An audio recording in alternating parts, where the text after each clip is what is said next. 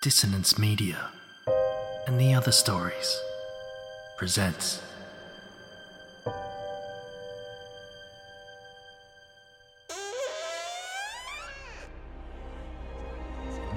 Step into the abyss of After the Gloaming, a gothic fiction podcast that delves into the depths of human emotion, unyielding love, revenge, internal struggles, and restless souls await you in nine haunting episodes where dread, fear, and rare glimpses of eerie happiness linger.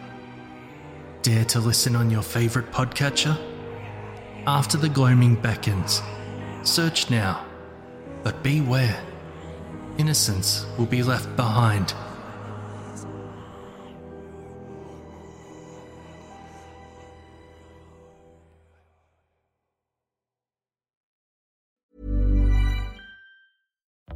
Life is full of what ifs. Some awesome, like what if AI could fold your laundry?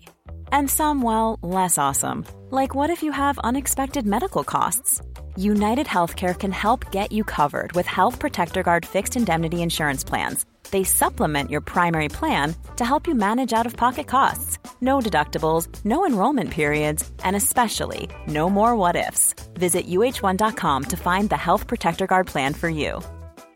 Hey, I'm Ryan Reynolds. At Mint Mobile, we like to do the opposite of what Big Wireless does. They charge you a lot, we charge you a little. So naturally, when they announced they'd be raising their prices due to inflation, we decided to deflate our prices due to not hating you. That's right. We're cutting the price of Mint Unlimited from $30 a month to just $15 a month. Give it a try at mintmobile.com slash switch. $45 upfront for three months plus taxes and fees. Promo for new customers for limited time. Unlimited more than 40 gigabytes per month. Slows. Full terms at mintmobile.com.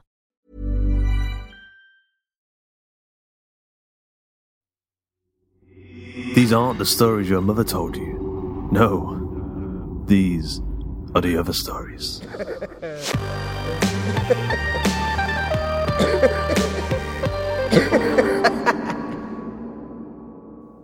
Tusk. Written by Luke Kondor. Narrated by Josh Curran. It's summer. 1971. A screaming woman has been rushed to the Johannesburg Academic Hospital. Jaco, her husband, arrives 23 minutes later. He's panic stricken and soaked with sweat, still in his dirty overalls from his job at the construction site. He's greeted by a nurse with dark curly hair and a damp forehead from sweat. You're late, she says to the man. You'd better come with me. She leads him through the labyrinthian aisles of the hospital, past crying women on various beds, all the way to his wife. She greets him with a smile that tells him everything he needs to know. The baby has been born, and he is healthy. Eben, she whispers to the child. Would you like to meet your father?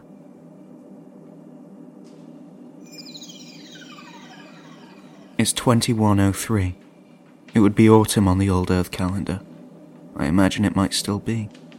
I can picture the leaves on the trees turning a dark brown and falling away from their branches. But I've no way of knowing. I've been flying now for 62 years, and still the Rex 52 is only at 26% full acceleration. I'm finding the years blurring together, passing in the blink of an eye. No. Less. Fractions of time that would have been unfathomable when I started, when I first began this mission. My readings tell me I've arrived at the outer spiral arm of the Andromeda Galaxy. I continue onwards. There is much work to do.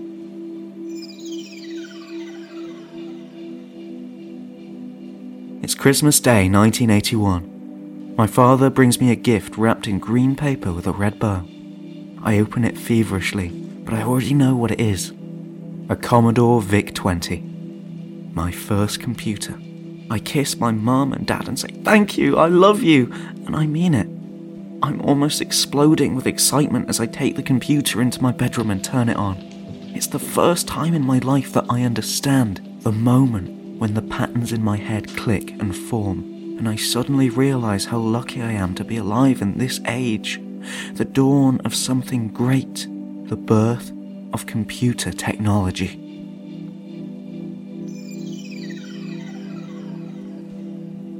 It's hot now. I'm 12 years old. My friend, a girl I have feelings for called May, comes to call for me. She wants to know if I'd like to go to the fields around from her house and see her race for the school. Without a second thought, I tell her I'm busy and go back to the computer. I'm programming a game, and I have much work to do. I think she waves me goodbye, but I can't fully remember. She was sad though. I remember that.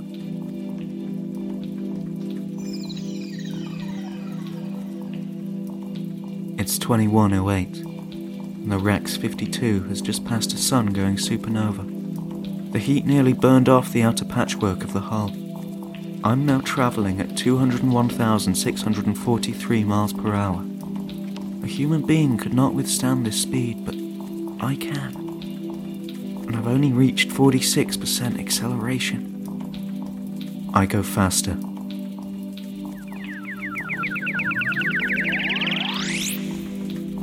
I'm 13 now. I've sold the game that I'm working on to a publishing company for $500. I feel like I've won the lottery. I don't spend the money. I give half to my parents and place the rest in a plastic Tupperware container. I plan to reinvest. I go back to the computer. I look upon it and smile and declare that there is still much work to do. I'm 19 years old now, and I'm on a plane. It's my first time, and I don't feel scared. I feel the same way I did when my dad bought me the gift in the green paper and the red bow. A woman is sat next to me. She offers me a mint to suck on during liftoff. She's older, with greying hair and deep wrinkles. I look at her and try not to pity her. It's a shame that she would miss out on what would come next. Outside the window, I see the shores of the place I will call home for the next 28 years of my life. I see America.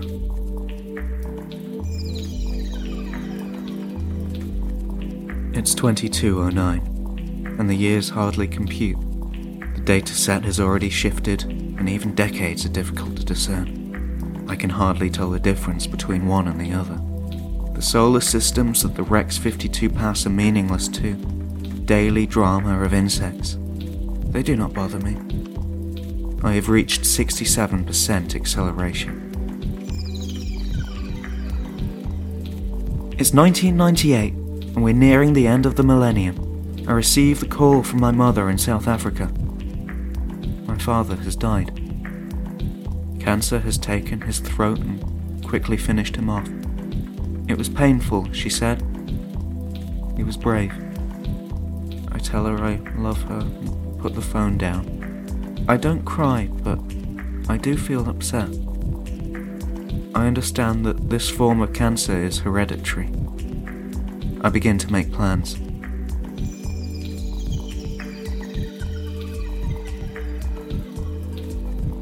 I'm 40 years old. I've built and sold several companies. I have been at the forefront of technology and innovation for 10 years. My name is regularly cited as one of the top 10 most influential people in the world. I am now unable to leave my house without security detail for fears of assassination or kidnap. And I've just given a speech on my next venture. I'm hot and sweaty and I can taste rust. I sip from the bottle of water in my hand, but it doesn't mask the taste. A colleague tells me that it was a good speech, but I must go. They have the results from our tests on neural uplink technology.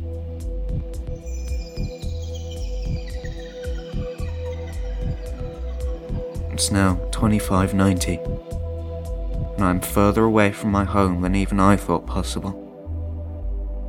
I'm almost there now. I'm at 89% acceleration. I'm 56 years old, and I'm making my second trip back from the Mars colonies. The United Mars government is dealing well, only minor hiccups which were expected. The psychological trauma of seeing your home planet as a tiny ball in the sky is a fundamental quandary that breaks weaker minds, but it's okay. When this generation dies out, the next will be born into the multi-planetary species. they will understand and adapt.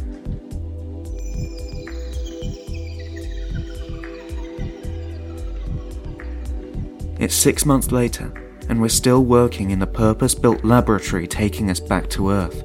I've just awoken from my sleep.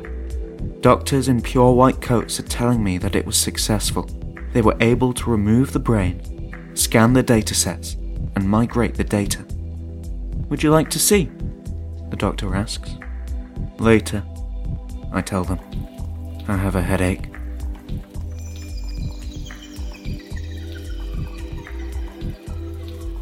I'm at 97% acceleration, and my equipment to measure time and space are measuring too small a range now. We didn't anticipate the ship reaching this speed.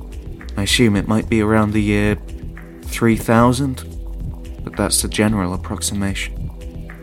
Back now, it is 2048. I'm in a meeting with the Euro America government leaders. There has been a tragedy on the Mars colonies. Nothing major. A murder the first of its kind. The representatives on the colony are asking for more police power. I'm tired and angry. I tell them not to bother me with these trivialities anymore and make my way back for a final scanning session.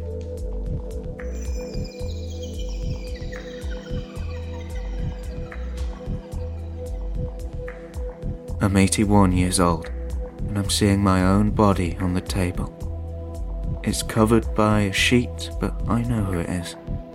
A throat cancer took me, but it was all as planned. A simple problem to overcome. How are you feeling, sir? It's Lawrence, my closest associate and business partner.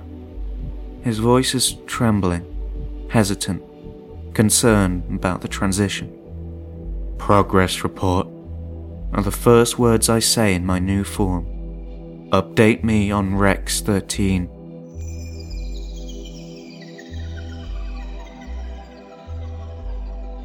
By the time Rex 52 is launch ready, Lawrence has passed, deciding to opt out of an upload. He told me he was pro death. It was his decision. I assume he is one of the last human beings to die of natural causes. I'm inserted in Rex 52's computer systems and I am launched on the morning of my 123rd birthday. I am at 0.00001% acceleration. And now I am arrived. I am at full acceleration, and the universe passes me by in an inconsequential stream like a river. I do not know where I am. There is no map for my location, no calendar for my time and nobody to witness me. I haven't used my mechanical voice box in what I imagine to be several millennia, but I use it now.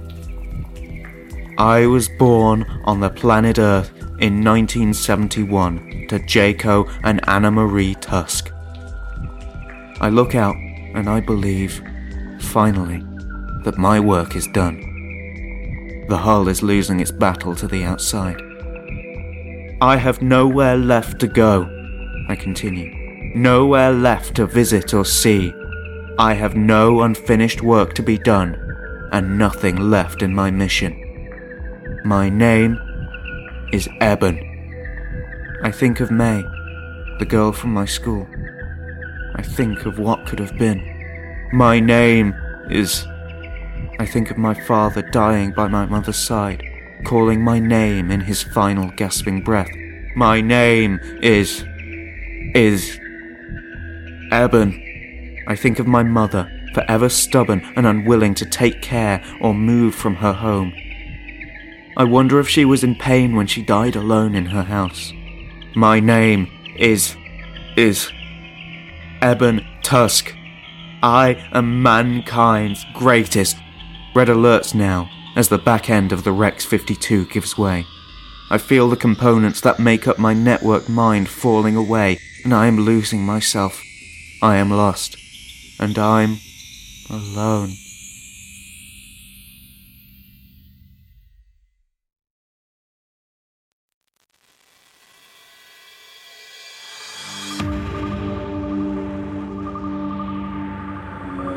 Hope you enjoyed this episode of The Other Stories.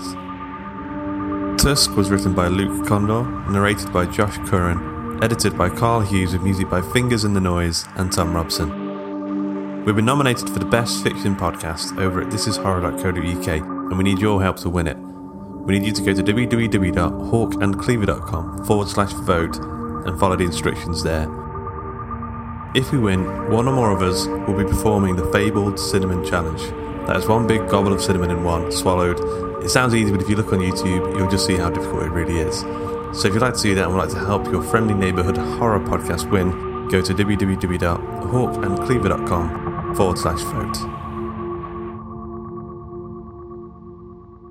Until next time.